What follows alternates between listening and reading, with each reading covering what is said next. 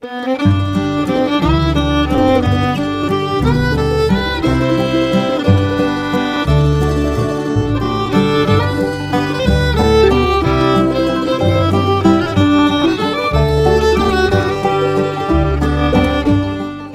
Hump Day, Oregon. I'm Finn J.D. John, FJ at OffbeatOregon.com, and this is the Daily Offbeat Oregon History Podcast.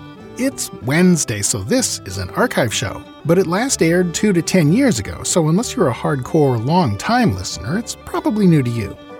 Thanks for downloading, and I hope you enjoy it. This story was first published on May 16th of 2010 under the headline Rajneeshpuram Oregon's Red Scare featured dozens of Rolls Royces. It's part two in a series of four articles about the Bhagwan Shree Rajneesh and Rajneeshpuram. Here we go.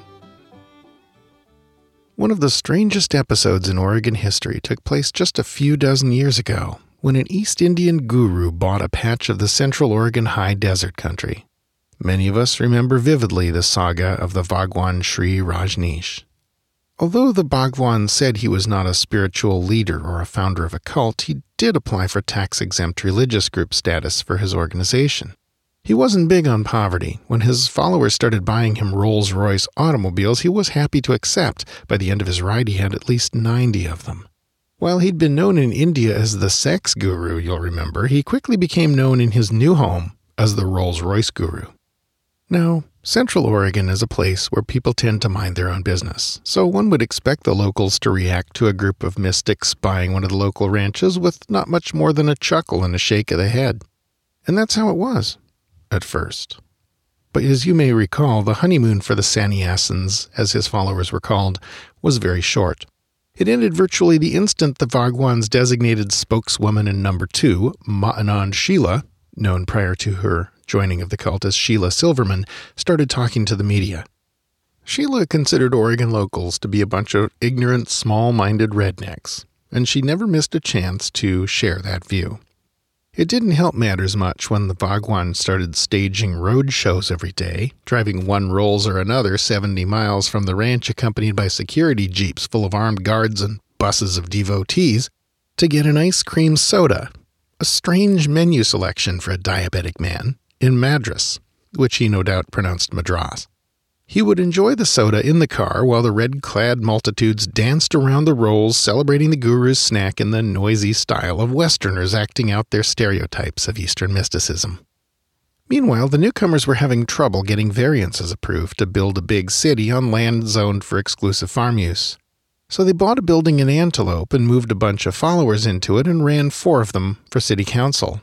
In desperation, the locals tried to disincorporate, but the Red people were now voting members of the town, and there was only so much resistance that the town's 43 other registered voters could put up. The Rajneeshis won the election handily, and thus was begun what later became known locally as the quote, invasion and occupation of the town. The new city council promptly renamed the town Rajneesh and made clothing optional in the city park. Then, of course, they got busy approving the variances they needed for property that was in city limits. Having tasted the cup of power, the commune now set its sights on bigger game.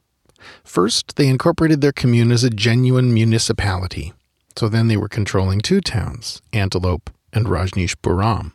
Then they started trying to pack followers into the commune so that they might have a greater impact on Wasco County elections. To do this, Rajneesh leaders threw open the gates to the nation's homeless, paying bus fare for anyone who wanted to come to Rajneeshpuram for the quote, Share a Home program. Free food, shelter, and clothing. It was a compelling idea for anyone shivering under a railroad bridge in February in Seattle or Oakland or Boston or wherever. However, to be eligible, the homeless people had to be adults. Homeless families were not brought in. Meanwhile, the Bhagwan's teachings had lurched wildly into weirdness, lending some actual credibility to his later claims that his voice had been co opted by Sheila. Now he was predicting global thermonuclear holocaust by the mid 1990s and urging his followers to dig deep bunkers so they could survive it. By this time, Sheila had his power of attorney as well, and on the surface it looked like she was managing it very well. By the end of 1984, despite the resentment and open enmity of almost everyone, the Bhagwan's followers seemed poised to take over Wasco County and build that shining Sannyasin city that the bearded one had always talked and dreamed about. But it was not to be. Two years later, the Bhagwan was in exile, Sheila was in prison, Antelope was back in the hands of its citizens, and law enforcement officers were breathing a big sigh of relief. We'll talk about how that came to be in parts 3 and 4 of this series. Key sources in this part have included works by Bill Gulick, Win McCormack, and Osho.com. Well, that's our show for today. Thanks again for listening, and I hope you enjoyed it.